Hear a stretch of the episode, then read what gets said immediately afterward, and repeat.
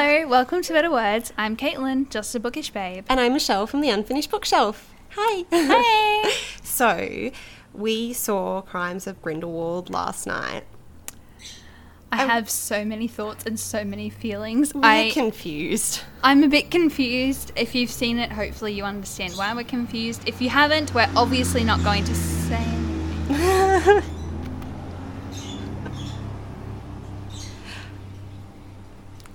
If Should we just do that again? Yeah. Or, so, we saw Crimes of Grindelwald last night. Yes, and we're very confused and have a lot of feelings and thoughts.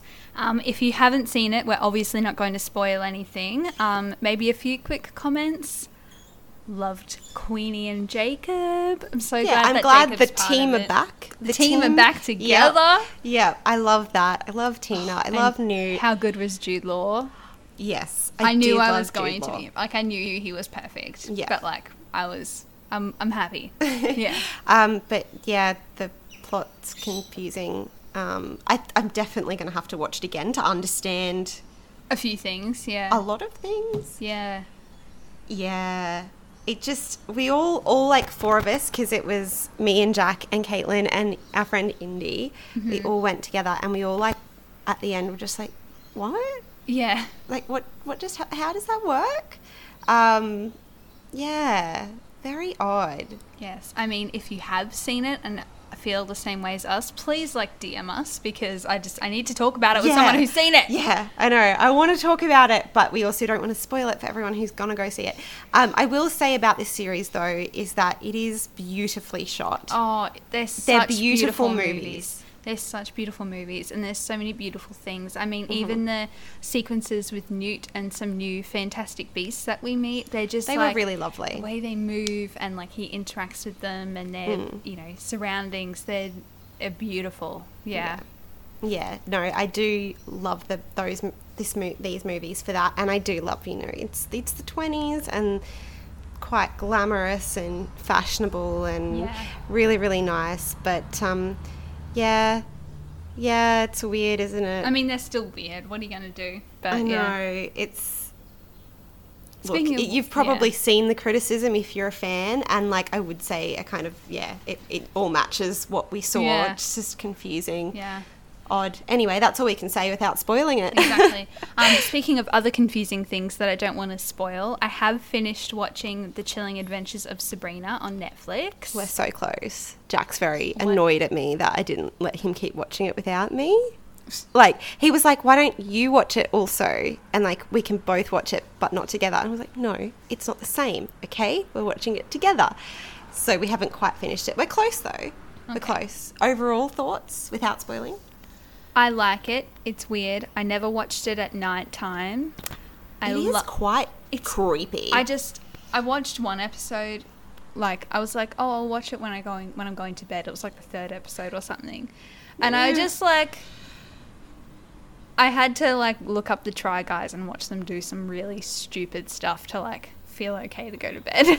Yeah, it is. It is really creepy, and I do like overall the fact that they've gone in that direction because they're specifically from the start not trying to be the Melissa Joan Hart version. Like Yeah. they are very much just like total opposite, which is great. But this is also making me really want to rewatch every single episode of Sabrina the Teenage Witch because I freaking loved it. I wish they would put that on Netflix. That would when be really good. will good. Netflix get the rights? Like, come on. um, I I, love it. Ambrose as a character. I love Ambrose. Was it you I was talking to? Who's like Ambrose is. I think I've Salem- seen. Yeah. s- I'm. Peop, I'm not saying I'm 100% right, but I think I saw an article that was ex, um, saying about the differences between the two shows, and that Salem's character was a bit of a smush of a couple of different characters. And then as I was reading this, from knowing that Ambrose is on like house arrest in the series, I like clicked that Salem was like cursed and on house arrest as their cat. Like that was like his punishment for something. I don't mm. remember what it was or if we ever even found out. I think. I feel like we did, or we got close, maybe towards the end. But I just I don't Yeah. remember. So, but boom. So there we go. Salem in Sabrina the Teenage Witch is probably Ambrose and Salem the cat. I do like it's very feminist, very like lots of new issues. Um, you know, we have like um, a really lovely male male romance and Yeah. things like that. That's really cool. Yeah, and I really love um, like all the characters of her friends, like Susie and oh my god, I'm just totally oh, Ro- Roz. I think it's Roz. Yeah. I just totally blanked on her name. God, I'm an idiot. Oh. But also, obviously, Harvey. I love yeah. Harvey. Harvey's great. I Uh, actually- yeah, I all actually of them. really love this version of Harvey. Yeah. He's Oh, very- yeah, because the the version of Harvey in Sabrina the Teenage Witch was a bit of a buffhead. Like I he mean, was just like, kind and, he was kind and caring, but stupid. yeah, like, he was like, oh Sabrina, like he was really Yeah. like just a bit. Mm, he was like the high school jock, like he was good looking, but there wasn't much going on, you know. So I like that they've made like, this Harvey easy much for more. him to not notice that she yeah, a witch. Yeah, Yeah, like this Harvey is much more like intelligent and We also learn a lot more about him and like her friends' families because in Mm. Sabrina the Teenage Witch, again to keep comparing it, sorry, is actually completely about Sabrina and the Spellmans. Like we don't know anything about her other friends. I don't think. while it doesn't take away from the fact that we learn a, lot about her and her family and her mum and her dad Yeah. in this, um, which we never got like her mum and dad stuff. No, I don't in even Sabrina. remember. Why was she living with I don't her even remember. Yeah. because I'm pretty sure her dad was actually alive. I don't remember. Yeah. So This is why I need to rewatch this it. whole thing goes a lot more in depth because it's not a sitcom; it's a drama, yeah. and that's the main. It's not a half-hour sitcom. It's No, the episodes drama. aren't even like 40 minutes. They're like full hour. Yeah, Yeah. yeah, They're re- it's really good. So yes, loving that. Um, and Jack feels the same. Like loves it, it, yeah. too. He won't let you um, watch it. I know because that was meant to be my show that I'd watch by myself, and then we watched it together one night. First and mistake. Yeah, but it was like the first night, and I was like, "We're watching this tonight," and I, I feel like it was after something. It was like after a work event or something like that, and I was like, "We're gonna go home and we're gonna watch this," um, and I just wanted to watch it because it was the night it came out, and then he got really into it, and it was kind of good though because we've enjoyed, we've both enjoyed it. Um, so I just had the most amazing week. Yeah. Uh, so I went down to Melbourne and Geelong um, to go to a non-fiction writing festival. So I've talked a lot on this podcast, and on my blog, and on my Instagram, and everything about how I've kind of discovered this love for non-fiction that, like, it's probably really only developed over the past year or so. Really, maybe a little bit more. More crime non-fiction specifically. Yeah, crime Yeah. non-fiction specifically, but a lot more feminist books like Eggshell Skull, which I cannot recommend highly enough. Like it's brilliant, and um, No Country Woman, with which we both just read, and um, Zoya Patel, who wrote that, is going to be on the podcast. Um, but I've definitely, yeah, got this newfound love of nonfiction. So when I saw this festival, I just decided to apply for a grant with absolutely no knowledge about how difficult it usually is to get grants or anything about grants, which was probably good because I didn't overthink it and I Yeah. usually would. Um, so while I was overseas, actually, I found out I got this grant, didn't know what the lineup was going to be. But had budgeted to be able to go to tickets, like get tickets for every session pretty much, or every session you know how there, there will be like four on at the one time so like one every hour i would go to Yeah. basically um, in the end i ended up booking 12 sessions which was amazing uh, and when the lineup was announced um, helen garner was the opening night address. And i loved her book this house of grief which is probably actually the first crime nonfiction i read and really brilliant. And i've since been reading monkey grip um, which is a re-release of her very first novel. And my mum had been telling me to read it and text publishing sent it to me um, and it arrived just in time for like traveling to melbourne. And it's it's really amazing. She's got a very unique writing style and it was very interesting to listen to her talk. And you know what the best bit about that was? She said that she no matter what kind of writing she's doing it can be 200 words it can be a book she always sits down to start it and feels like she cannot write anything and that she's absolutely hopeless. And i was like well there is hope for all of us then if helen garner feels that way. Sometimes. like it just but she talked about it as the fact that you know after she gets through that she realizes it's a process she's got to go through. But then it's like amnesia and by the next time she sits down to write she's forgotten that it's just a process she goes through. So it's very interesting and i'm sure a lot of writers can relate to that. Even sometimes i feel that with like news stories where i'm just like I I cannot write anything today. It's just, it was just really funny and obviously gave a lot of people hope uh, that, you know, one day we might be able to write even a fraction as good as Helen Garner can. Um, one of the other standouts was Gillian Triggs, who, even if you don't necessarily know her name, like you will, you will have heard about her in the news because she was the Human Rights Commissioner for a couple of years and um, dealt with a lot of issues around 18C, which people may have heard of in passing in the news, but was to do with racial vilification. Um, she's also dealt with a lot of issues around um, asylum seekers and also the children in detention in the Northern Territory. Mm-hmm. So, the thing that shocked me about that was she was saying that she had done a huge report about how badly ch- children were being treated in the Northern Territory and it was basically buried by the government, which shouldn't surprise us.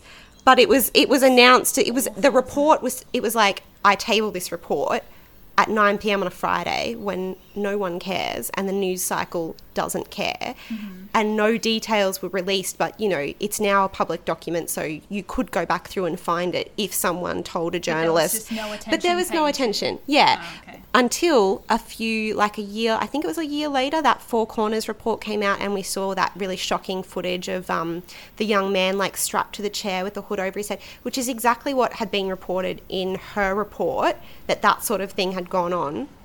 But as she said, that's where the media is so important because it wasn't until people saw that that you win the hearts and minds of people. So it was just really a very fascinating opportunity to hear someone who has led such an incredible life as a law professor and she's so intelligent and just so well spoken and articulate um, talk about basically how we have the least yeah, and also we have like the least rights of any democratic nation. Like we don't we are the only democratic nation without a bill of rights and it's just such a feeling of like everyone in that room was ready to like rise up. It was so wonderful.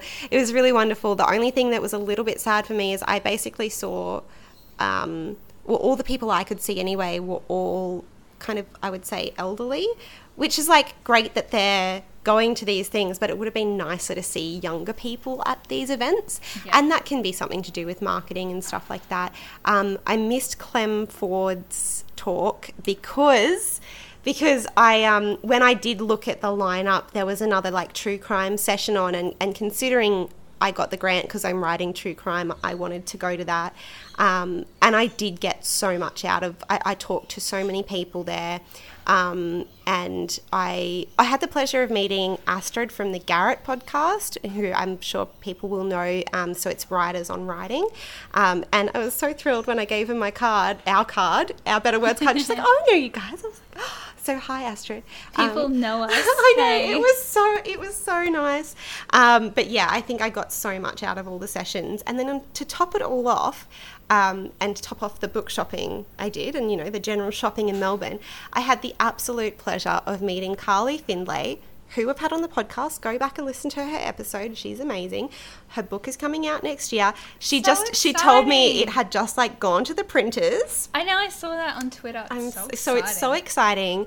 I cannot wait and we will hopefully be having her back on the podcast to yep. talk about everything that's happened since yeah, because there's been a lot that's happened with the writing process and stuff, which I think will be really interesting. Um, and then I also had the pleasure of having dinner with Tamsin from Babbling Books, we've also had on the podcast, um, and Kate from um, Lily Tales and her partner Sim, and together they run Nook and Burrow, which is a company we adore on this podcast. Absolutely adore. um, so I got an email today about a sale, and I was like, "Oh no, yes. I'm to spend money." um, I did order some stuff and say, "Can can I pick it up from you when I'm there?" So I picked up like a little package of Christmas presents and stuff. Um, but it was so lovely, and it's it's funny because like we we've had Kate on the podcast as well. She was one of our first people who came on like I feel like within the first 10 maybe even yeah. 5 episodes so like she's been supportive from the very start which has been lovely and um, it's funny though because I feel like I kind of already knew Sim from like some of the Nook and Burrow posts and stuff, and from like Kate posting about them and stuff. But then it was really lovely to meet her in Yeah. person. Well, exactly, Yeah. because we do feel like we know these people and we've talked to them and interacted with them on social media, but we live in Queensland and they everyone else lives in Melbourne, I so we haven't met anyone. But it was even Kate said that when she's like, "I'd so lovely to meet," you." and she's like, "That sounds weird because." We kind of already know each other. Yeah. So yeah, it was it was beautiful, and it just it kind of the only thing that left me feeling sad was exactly what you just said. As I was leaving, and I was like, oh, I can't just hang out with you guys. Like you are so like they were so lovely. we had such a lovely, delicious meal at this lovely vegan pub in Carlton, which incidentally is also where a lot of Monkey Grip is set. So we walked to readings in Carlton, which we've heard a lot about but Yes. haven't gone and seen. And another shout out for one of my other favourite bookshops in Melbourne was Embiggen Books, um, and I took a lot of photographs in there because it's beautiful. And then um, I also gave them a couple of cards as well, and they were selling Kate's bookmarks. So I was like, this is a good shop. But yeah, that was another that was another really good shop. Um, the only other weird thing that happened, well, it's not weird, it's a lovely bookish thing. But when I was in Geelong, um, I found a nice coffee shop, and across the road was a secondhand bookstore. Sadly, they were closing down and they had a sale on, so of course I went in there. Uh, and when I was looking through, like browsing, I just kind of go in you know how you just have a list in your head of like, oh, these are books I'd want to buy, like if I found them. And like a lot of mine sometimes are like out of print books or whatever. And I was like, you never know what crime fiction they have. Like a lot of that stuff can be, like I found some on the Gold Coast. It's very like small press, but you know, there's no other way to get hold of it now. It's like out of print.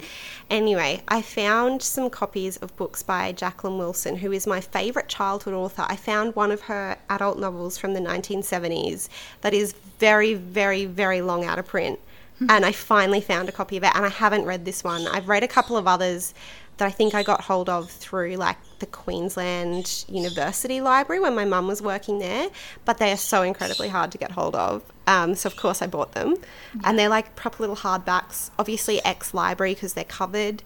Um, and the second one is one that I've read before from our library, but it's long out of print now. It's from the 90s. So that was like a little bookish discovery.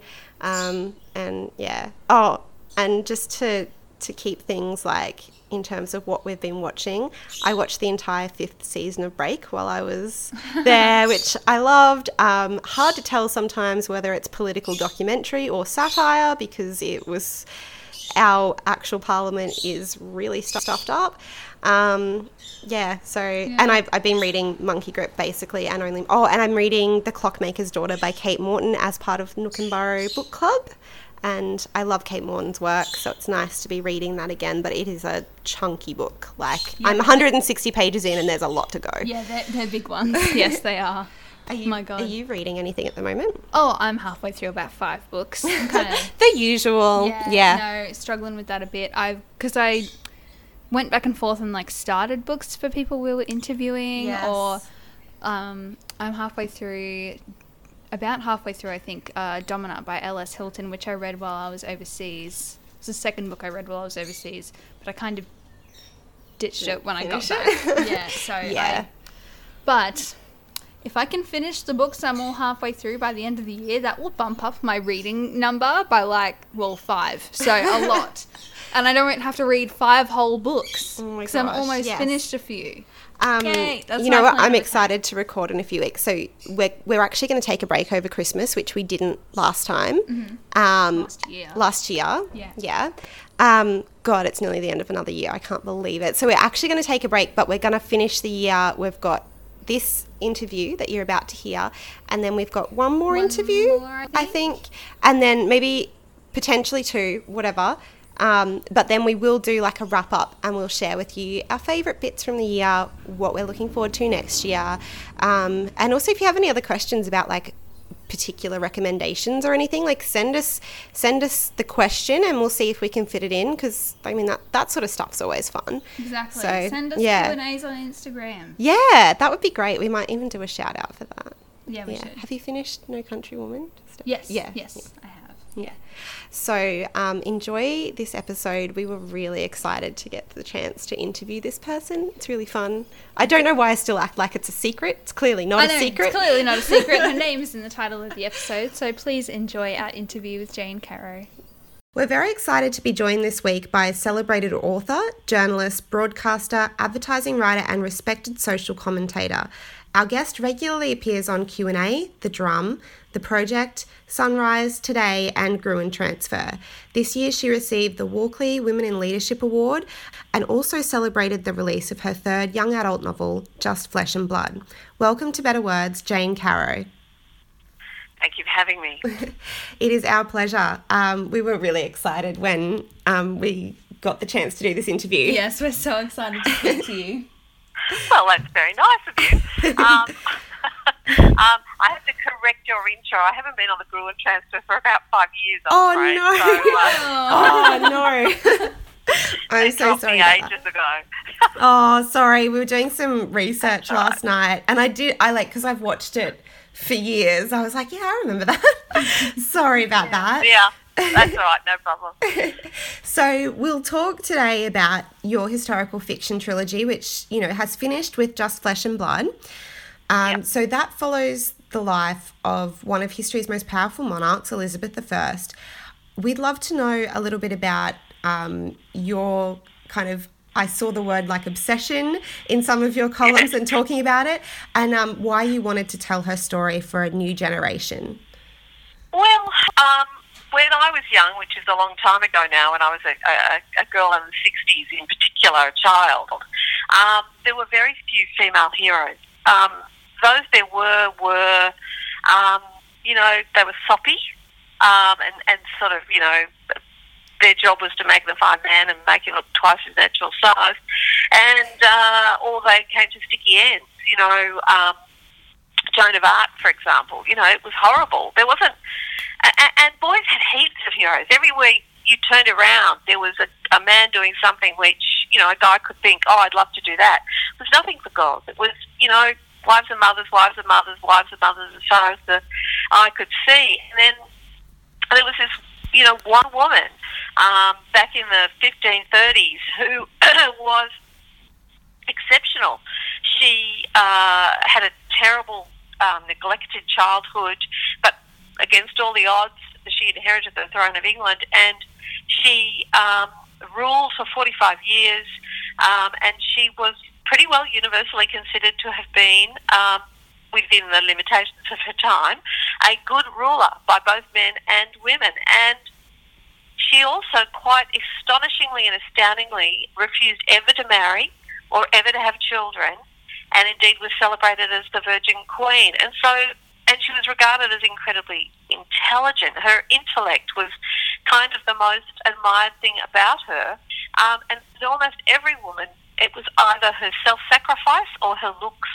And so it was just so she was so important to me when I was a girl growing up. Just the idea that there was another way to be a woman in the world.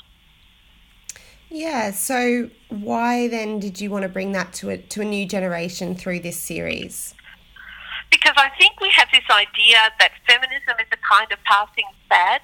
Constantly we talk about, oh, you know, young women aren't feminists. Well, mind you, they never have been. It's always marriage and motherhood that radicalizes women when they start to realize, oh, I've been sold this pup. Oh, I see. Um, it takes takes them every generation a while to realise just how how much the world is stacked against them.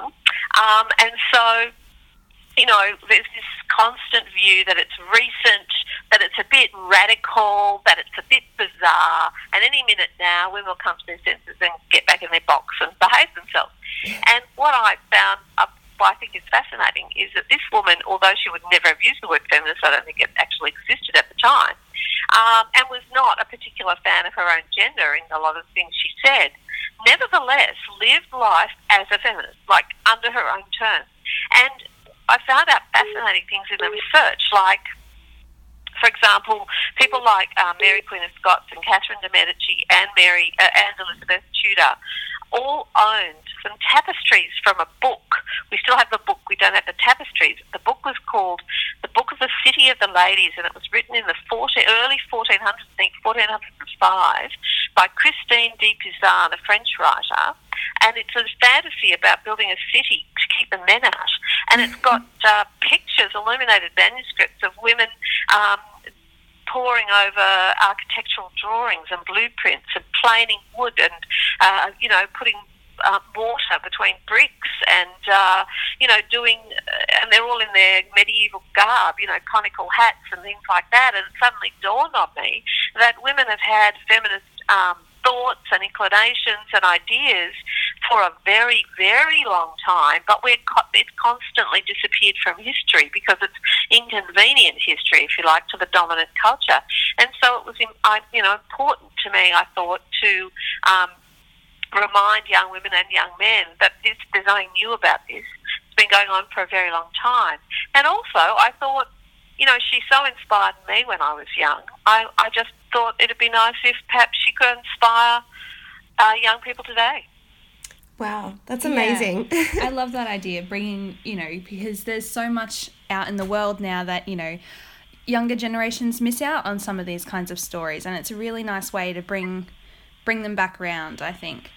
Um, so yeah, do... well, I learnt most of my history from um, when I was a girl, Jean Plaidy, who was a, you know, uh, classically as a female writer of popular fiction, dismissed and belittled, but she wrote historical fiction about real female figures in history, and I devoured those books. I loved them. And um, they gave me a female narrative about living in the world in the past and in the present. And we, we still lack those female narratives about you know, how it is to be a girl and a woman in this world and how it was once, you know? Yeah, I think that's so true. And um, uh, Caitlin, I don't know about I don't know about you, but um, when I was probably ten or eleven, I found these books which were written as diaries of princesses, and one of my favorites was about Cleopatra, and it's all written from like from her first, perspective. Yeah, yeah. There was that one, and the other one which like made me cry so much was Anastasia because at the oh. end, obviously. Things happen and they all die. Um, and I remember turning the page after the diary ended, kind of before the revolution, and reading the history and realizing that all this had sort of happened and just feeling like I'd lost a friend because I felt so connected to these characters. So I think it's wonderful that, you know, there's a new set of books coming through for yeah. women to, to find and and boys as well to discover these people because they are amazing people in history and you know often we just have the history books you know in school we might learn about the you know, just the dates of their reign and and wars. Yeah, and, yeah, yeah and you know, bad things. We, we learn about it's Elizabeth. Dry. It's yeah, dry. It's yeah. not human. It's not. It's not about. Uh, you know, I when I set out to, to write these books, I my driving thing, the thing I wanted to do for myself, whether they ever got published or anyone else ever read them or not. And I think it is important for novelists to have a reason to write the book that is more than the reader. It's about themselves and what they want to find out. Um, I, I my driving thing was what would it have felt like to be her? Because she's always presented as this kind of almost almost like a brand, you know, a kind of iconic figure with the white ruff and the white face and the kind of um, you know, she doesn't feel real the way she's presented. And yet she was a person, a real person, who would have had all the same fears and insecurities and, and, and passions and, and um, you know, things that all of us have as we go through our life. And so for me, it was that was what was driving me. What if you if you were faced with these circumstances that she was faced with, you know, what would you? How would you feel? How would you react? What would you do? And um, that's I always think how we learn to identify with people outside of our own experience. That idea of empathy, of the fact that yes, you know, 500 years is a big difference. Um, in the same way that you know, a different race eh, maybe different, or a different religious background, or even a different age, an older person, a younger person, but actually, or a different gender. But actually, you know, we're all much more similar than we're different. And empathy is about us discovering what we have in common. And it, it, it, strikes me that we live in a period of history when that is really important. We need to rediscover our empathy. Yeah. Yeah, I completely agree. um, so then you do have so much experience as a writer and commentator, and you've published lots of non-fiction work. So then why mm. tell this story fictionalized? Well, I always wanted to write a novel, and um, I, I, I, I, I, you know, I was a little bit ruthless about it. I wrote a number of very poor striving to be literary novels. Um, and then I thought to myself, you know, I'd love to get published. What, what, what kind of a novel do I think um, might have a chance of getting published? And I thought, well, genre novels is what get, gets published. And so then I thought, well, what genre could I write? And I thought I couldn't do crime fiction. I'm not clever enough to come up with those plots. Um, I couldn't do um, romantic fiction. Make me want to kill myself. Um, what could I do? And then I thought, oh, historical. I really like history. And then I thought, well, who, you know, take a lot of research. I'd be hard work. And I thought, oh, but I've read everything there is to read about Elizabeth I, so that's the research done. I'll start there actually, as I discovered, there was an awful lot more research that I needed to do. But it was basically that kind of a thing, and I just sat down and wrote the first chapter of um, Just a Girl. Um, I was in a writing group, and I had to have something done by you know the end of the week so that I could read it to them.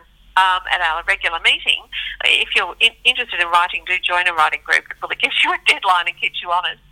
And um, I, I just blurted it all out and I read it to them it's not exactly as it is in the final um, book, but it's pretty close.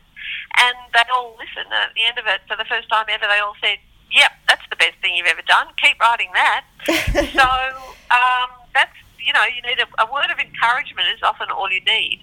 And uh, I found myself also so enjoying the journey, so enjoying um, really finding out about this at that in that book, young woman um, and her extraordinary childhood and adolescence. I mean, it really is quite bizarre. And I don't make anything up, and I don't muck about with the history. I do get annoyed, actually, with um, novelists who muck about with the history. Perhaps it is because I come out of being a non-fiction writer and a social commentator.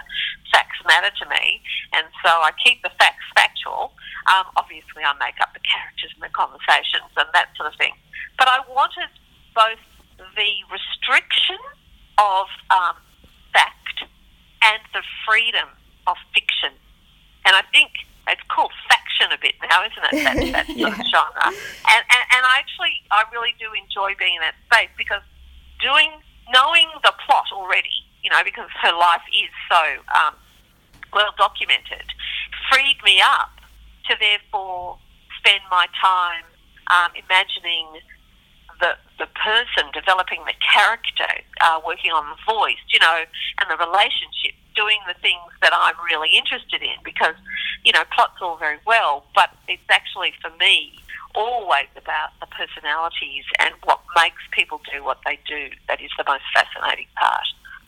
Yeah, exactly. I mean, I love how you mentioned though that having the restriction can actually help you because I find the same like I as like I'm a, I'm a journalist too, and I I would much prefer to write you know a creative non-fiction piece than to try and come up with my own plot because there is something that allows me to be more creative when I already know the ending. I think so, that's yeah. right. I, I, certainly that's how I found it, and um, you know, I, I just and also I'm enjoying having to do all that much more fine research, that much more forensic research you have to do because, you know, you're suddenly writing something and you think, well, hang on, if I really was, was her, I'd know where I was right now, you know, when mm. I was hmm. writing this. So I'd have to go and do the research and find out, well, where was she when this happened? Where, you know, what was going on, what was around her. And, and that I really actually found that I got a kick out of doing that um, and finding things out that I hadn't known before. So, um, you know, I, I always think you can tell if an author is enjoying writing a book. If an author is also on a journey of discovery with the reader, I think the book is much more exciting um, than when it's all been, you know, absolutely finely plotted to the last detail before you get the writing process actually occurs. And um, that it was an adventure because I would research a bit as I went.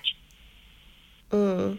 Um, your teenage self must have been really nerding out over learning all that stuff and, and enjoying it.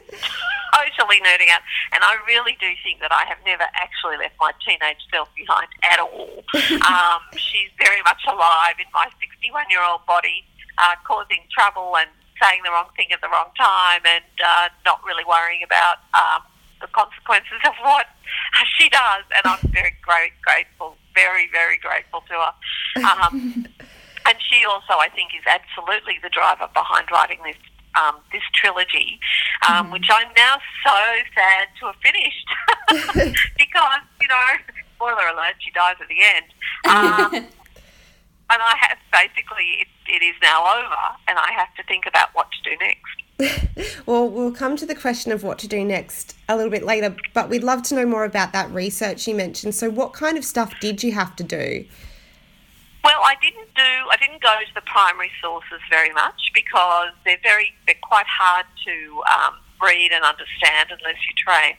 But there are so many excellent secondary sources that that was um, the primary. Um, you know, places where I found what I needed to find, and I'm careful in each of the books to list all the secondary sources that I referred to as I did my research because I'm also hoping that I will infuse some of my readers to find out more about the real Elizabeth and that real that historical period of time because as, the other thing that happened as I wrote was that I started to recognise enormous resonances between what happened then and what's happening now because of course um, the invention of the printing press which happened oh, roughly about 50 or 60 years before Elizabeth was born, maybe a little less, um, was the beginning of the um, Protestant Reformation, so the collapse of the, uh, the, the total power that the Catholic Church had had over all information mm-hmm. um, for as long as anyone could remember in Europe. And um, uh, there was a real disruption as a result of the printing press. And um, as I started to write this, I started to think, well, this is exactly what's happening today with the disruption that's being caused by the internet. And so it's not just about, in a funny way, what happened then. It also is a bit of, of a pointer as to what might happen now um, as we go through a similar breakdown in uh, the power and control of established um, forces like the church, like business, like uh, the mega rich, uh, like white men, you know, starting mm. and straight men are starting to lose their um, just assumption that they would be the people who are in charge. Well, so it was for the Catholic Church. There was just this assumption that the priests were in charge of everything, worked alongside with the king, and basically the people had no say on what went on. In fact, they almost they didn't understand anything in a church service. The priest stood behind a screen with his back to the congregation and spoke in a language they didn't speak. So they didn't know what the hell was going on. They just had to be there. And as they, as the printing press arrived, they could, of course, get books, print books. So people learned to read and write, and they started to insist on being able to read the Bible in their own language. They started to say, I can have a direct relationship with God. I don't have to have one through a priest. So you can see how eventually that led to, well, if men can have a direct relationship with God, why can't women? Why can't slaves? Why can't black people? And if you can have a direct relationship with God, why can't we have one with our government? What about why can't we have a say? We need a vote. You can sort of see how it all cascaded out of that. And um, I feel the same way about what's happening today, that there will be a that we're seeing this fragmentation as people go, well, why, if like we can listen to their voices, why can't we hear mine? Why can't I say what I want to say? Why aren't I as important as you just because my skin's a different colour or the contents of my knickers are di- different from the contents of your knickers? Um, and the same sort of uh, questions are beginning to be asked. And so it isn't just about the past, it's also about the present. Yeah, absolutely. Wow. yeah, no, absolutely. I can definitely see the parallels with those situations yeah. too. I mean, it's true what they say, isn't it? History basically just repeats itself. yep, and and the only less, uh, the only way we can imagine the future is to look at the lessons of history. The trouble mm. is, so many people know so little about history now, and I suppose part of what I'm hoping is if I can infuse readers with these books and they get fascinated and interested and also realise they can trust the facts that um, they'll go and seek out more history and more historical novels and maybe biographies and learn more about the past so they, they're much better informed about what might happen in the future because, you know, that's really never been more important than just right now. But you were asking me about my research, and I wandered off. Sorry. Um, that's okay. I um, I do that a lot. I um, I did go to the UK. Uh, I did um, you know, go to um, Hampton Court and uh, also to um, uh, Elizabeth's own palace, the name of which has just completely escaped from me. Um, um, anyway, it'll come back to me in a minute.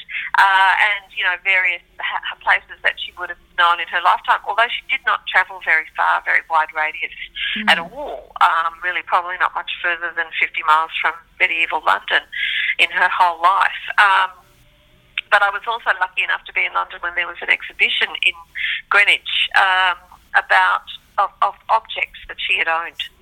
So wow. things like her gloves, um, her coronation ring, which features quite heavily, particularly in the final book. Um, the letter she wrote when she was begging for her life, when she was about to be taken off to the Tower of London, she wrote it to her sister Mary Tudor. Um, you know, they were all on display. So, I mean, that was just incredible. There's nothing like seeing actual kind of remnants of the person you're writing about to bring them to life. So the research was just a joy and a pleasure, and um, you know, I got a I got a shape of things in my mind, which you need if you're going to put a shape of them into your reader's mind. Um, but I'm eternally grateful to the secondary sources, and also I have to say the internet is wonderful. I would think to myself, you know, how I found out about Christine de Pizan's book was I'd never heard of it before. Was I wanted Elizabeth when she was told of Mary Queen of Scots' execution to, to be looking at something, not to be looking at Francis Walsingham who gave her the news, but to be looking away from him. And I thought, well, they always had tapestries on the walls. I wonder what tapestries she owned. So I googled, I just googled what tapestries did Elizabeth I own, thinking, oh my, up came Christine de Pizan, the Book of the City of the Ladies, the fact that these great queens all owned tapestries taken from illustrations of that book, and it unlocked a whole new kind of uh, way of looking at the way these women almost quietly were subversive, were challenging the uh, assumption, the absolute blanket assumption that men had that they were superior, intrinsically, totally, and completely superior. Um, the women couldn't di- directly um, challenge that, not even Elizabeth, but they could through a tapestry, through a book, through all of them owning these things, send a quiet little message to themselves, to other women perhaps, and to one another. Yeah, wow. Wow. What would you say is the most interesting or most surprising thing you found while doing your research? Well, probably that, that they Yeah. all own Yeah. these tapestries. that, that, that really blew me away and really made me realise how arrogant we are to assume that feminism is a modern phenomenon. Um, to assume that up until a certain point women were just biddable and never had a subversive thought. And of course they did. They, you know, they would have jacked up all the way along the line. Um, they just had no power to make it happen and were kept very separate from one another. But um, I'm trying to really think.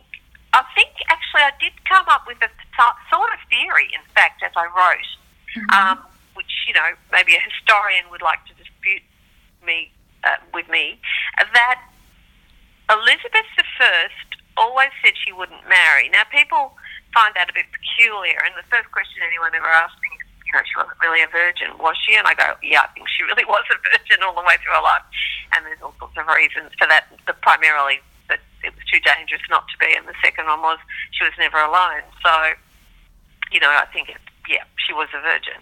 But um, the other thing is, they sort of see her refusing to marry as kind of logical. Well, she didn't want to share a power with a man. Well, I think there's part of it, but I think also they forget because they're not they're men and they're not thinking about they're not thinking with empathy. Um, you know, her father chopped her mother's head off. It might put you off the whole idea. Um, of it having much to do with men, frankly, um, they never think of that. It's so interesting that that's an entirely female perspective to see it from that uh, point of view. But the other thing I suddenly realised was, and I don't know that she actually knew this consciously, but on, it may have dawned on her perhaps in later life, but I think there was some sort of unconscious thing that she realised that if she had married and had a child, even if she'd married someone who she could keep um, at bay in uh, power, in a power sense, though that would have been highly unlikely, but still, you know, women entertain fantasies about what marriage is going to be like. I mm. can imagine she could have done that. I think she realised that had she given birth to a son, she would in fact have probably written, if not her own death warrant, then certainly her own demise as queen because she watched what happened to Mary Queen of Scots. And Mary Queen of Scots was deposed from her throne and forced to abdicate and forced to flee to England and then became prisoner of uh, Elizabeth for 20 years. Within almost a year, less than a year of giving birth to a son. And because it was such an overwhelmingly sexist and patriarchal society, a baby boy was of greater value than an adult woman. And so, though no one would have said out loud, oh, we've got the boy, we don't need the, the, the chick, get rid of her, mm. that was really what was going on. And I think on some level, whether consciously or unconsciously, she worked out that any man close to her throne, particularly via her being of her flesh or being um, married to her, was a, a deep existential threat. And so she did the only logical and intelligent thing. She said, okay, I'm not going to let anyone come close. And when I started to realise that, I thought, ah, no one's ever thought of, I've never heard that theory put forward either because male historians and even female historians are coming out of a very sexist tradition, so they don't think about it from mm. the woman's point of view. They don't and when you write about someone as a novelist, as you would both know, you get into their shoes. You have mm. empathy for that person. So you start to experience the world through their eyes to some extent. It's the active imagination that the novelist undertakes. And that opens your eyes to things that you cannot think about when you observe them only from the outside. And so to me, um, she made such sense. And one of the things I really like about her, and I I had two moments where I realised why she'd been such a hero to me when I was young. The first was that she was a woman who applied her intelligence to her life. And women are explicitly dis, dis, we're, we're discouraged from doing that. We're nowadays encouraged to apply our intelligence to our work, but not to our life. We're still supposed to fall in love and get carried away and, you know, not yeah. be in control and all that crap. And actually, the most important decision you can make for your life in terms of having a good life is to marry well, not stupidly. So apply your intelligence to it. Yeah. But the other epiphany I had was um, came to me from um, a, a, young woman at the Melbourne Writers Festival after I'd written Just Girl and we were doing, you know, doing a session about it. And she was very young. I mean, she can't be more than 10 or 11. And she put her hand up and she said, Did you realise when you were writing the book that you were rewriting the Cinderella myth? And I looked at her and I went, no, but you're absolutely right. it is a rewrite of the Cinderella myth, and you have just made me realise why she's always been my hero, and that is because Cinderella is neglected and abused, and you know, and Elizabeth went through all of that. She didn't even have clothes that fitted her when she was a girl because no one thought about buying her new clothes or allocating any money because she was the despised bastard princess of that whore Anne Boleyn. You know, mm. um, so she was a Cinderella, and um, but of course Cinderella was rescued by a prince. Elizabeth grew up, became her own prince, and rescued herself. There is no more feminist story than that. Yeah, wow. wow. yeah, that's amazing. So, um, I think that the thing that interests me then is that, I mean, there's a lot of a lot about this this conversation that's fascinating me, but um, you know, why then choose to to write it as a young adult novel rather than say something in the style of Julia Baird's Victoria or you know some something like yeah. that. Well, Julia Baird's is a biography rather than not a novel. Of course, and yes. I think if I'd wanted to get this published as a adult book, I would either have had to have write, written it as a, a biography, and I don't believe that I'm. Uh, that, that's really what I was interested in, or that I'm uh, uh, uh equipped enough in a scholarly fashion to do that, really. But the other, the other thing, uh, or I would have had to write it in a Philippa Gregory somewhat salacious kind of style, mm. bodice ripper kind of thing, which I also didn't want to do. But in fact, I didn't write this as young adult fiction. Mm-hmm. I wrote what I wanted to write. What happened was I tried to get it published um, as just a book, you know, a novel, and um, people would come back and they'd all say the same thing. Oh, I really enjoyed it, but I can't see how to market it. So, you know, reluctantly I passed, and I was getting really frustrated. I was thinking, well, if you really enjoyed it, what makes you think other people wouldn't really enjoy it? Exactly. And then a friend of mine said, "Oh, publishing's very, you know, sport all the bullshit of the marketing gurus, sadly." But um, the um, another friend of mine is a young adult novelist, and she said, "Have you thought about it as young adult fiction?" And I said, "Oh no, but it'd be perfect." And she said, "Well, why don't you send it to my publisher?" And so I did. I sent it to um, Kristina Schulz at uh, UQP, and within two weeks, out of contract. Excellent. Wow. yeah, no, and, I think, and I think I think what it is is that young adult fiction, to some extent now, is is often fiction that doesn't have any actual sex scenes in it. yeah, well, So, that's true. Jane Eyre would have been young adult fiction if it was written now. Yeah, mm. and it, and it is really all about like how things are marketed, and that that can be frustrating Yeah. about the the publishing industry because we've we've had quite a few people who have spoken to authors who have spoken to who've said you know I didn't set out to write it with an age range in mind. It's just a No, story. just that's a not how a novelist thinks. Yeah, No. yeah, exactly. It's it's just that particular story, and you know there are there are certainly there are adult books that have you know younger protagonists, but for some reason they're marketed in Yeah. a different way. They're adult. They're And I, I can't think of any examples right now, but I know Oh, the, that I've the, um, yeah. the golden, the, the, the wonderful, it's really, really good. Um, uh, the latest one is at the Golden Something by, um, what's her name, London. Um, it's very good. It's about uh, young people in a, young kids, like they're sort of pubescent kids in a, um, a polio ward in, uh, uh, or, uh, or is it polio ward? Yeah, I think it's polio ward in uh, 60, 50s and 60s Australia. It's brilliant. But that's marketed as an adult book. And I think that's because she writes mostly adult books. Yeah, So, so she now can write a yeah. book about young people and it's seen as an adult book. But um, I think particularly in this genre of sort of historical novel, it doesn't fit the the adult marketing silos anymore.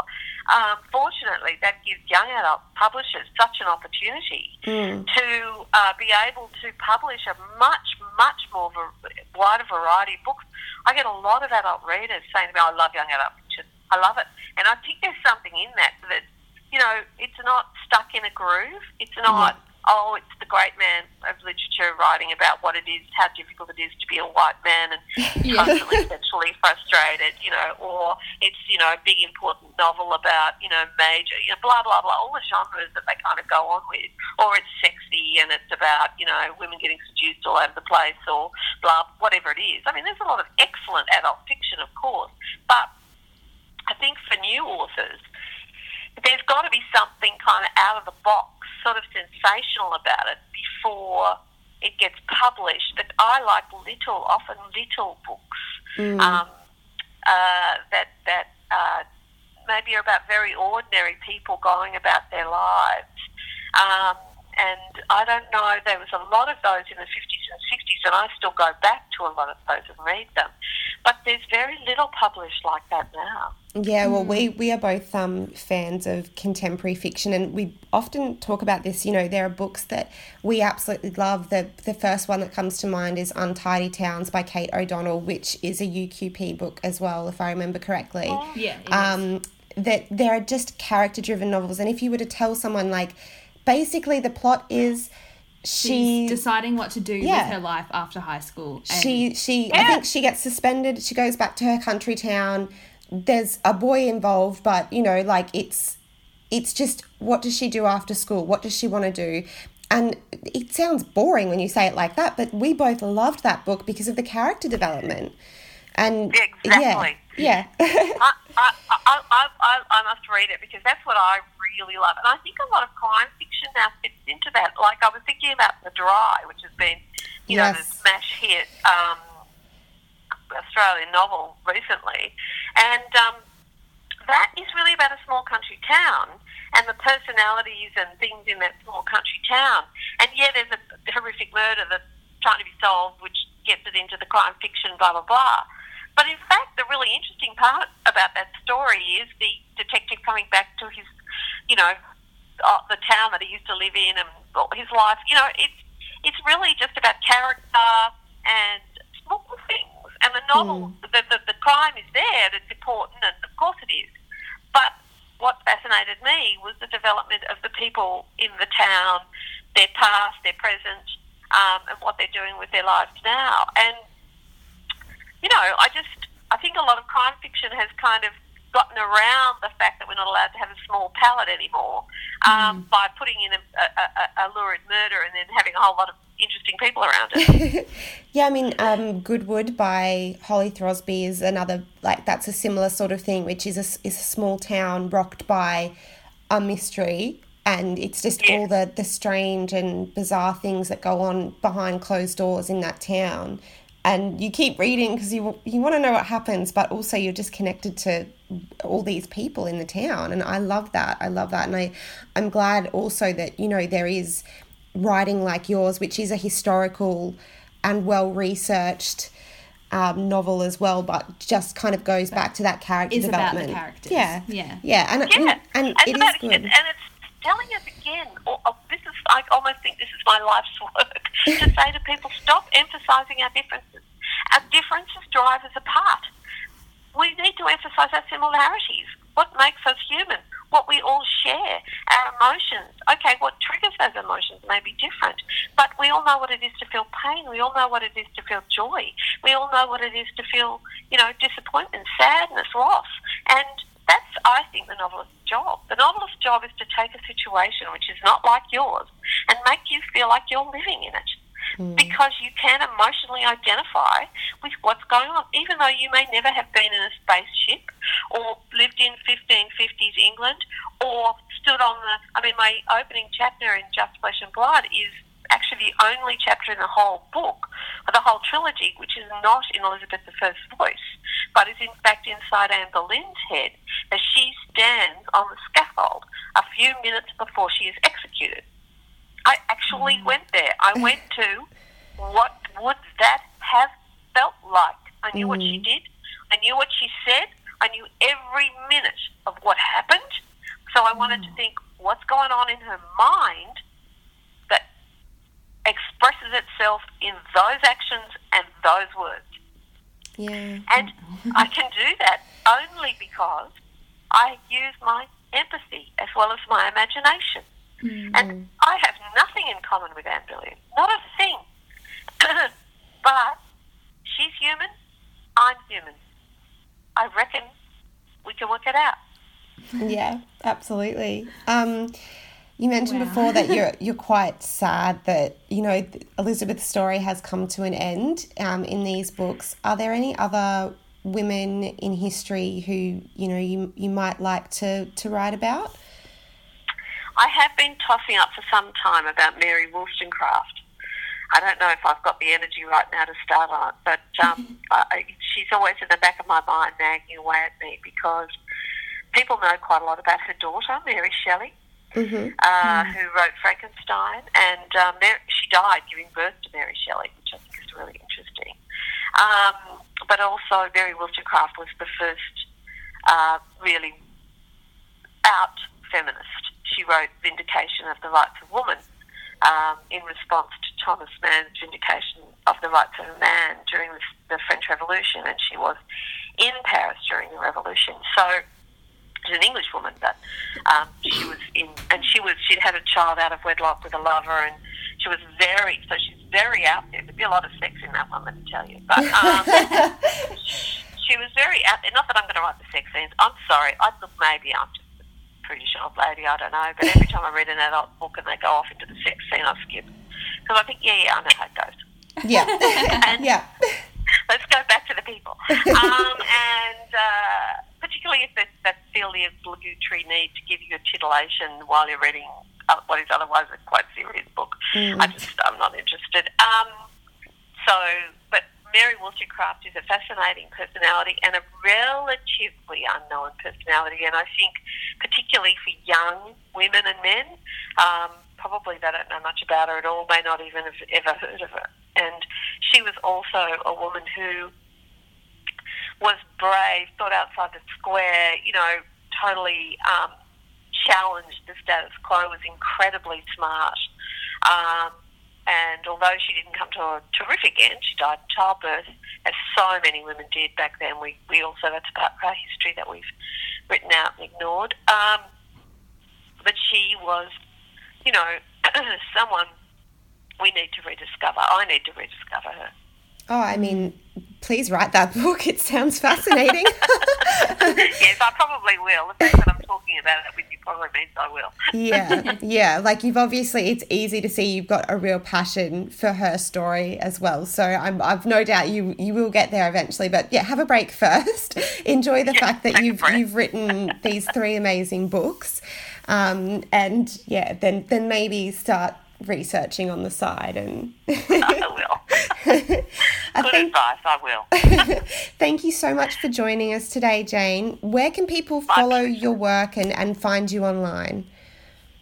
Uh, well, I, I don't really. Ha- I, I've got a public Facebook page, which is just Jane Caro, um, and uh, you can follow on me on Twitter. I'm vociferous on Twitter, tweeting at Jane Caro, and I'm always putting my um, new articles, um, reviews, books, whatever's going on on my Twitter feed. So that's probably the best place to keep up with what's going on at Jane Caro on Twitter.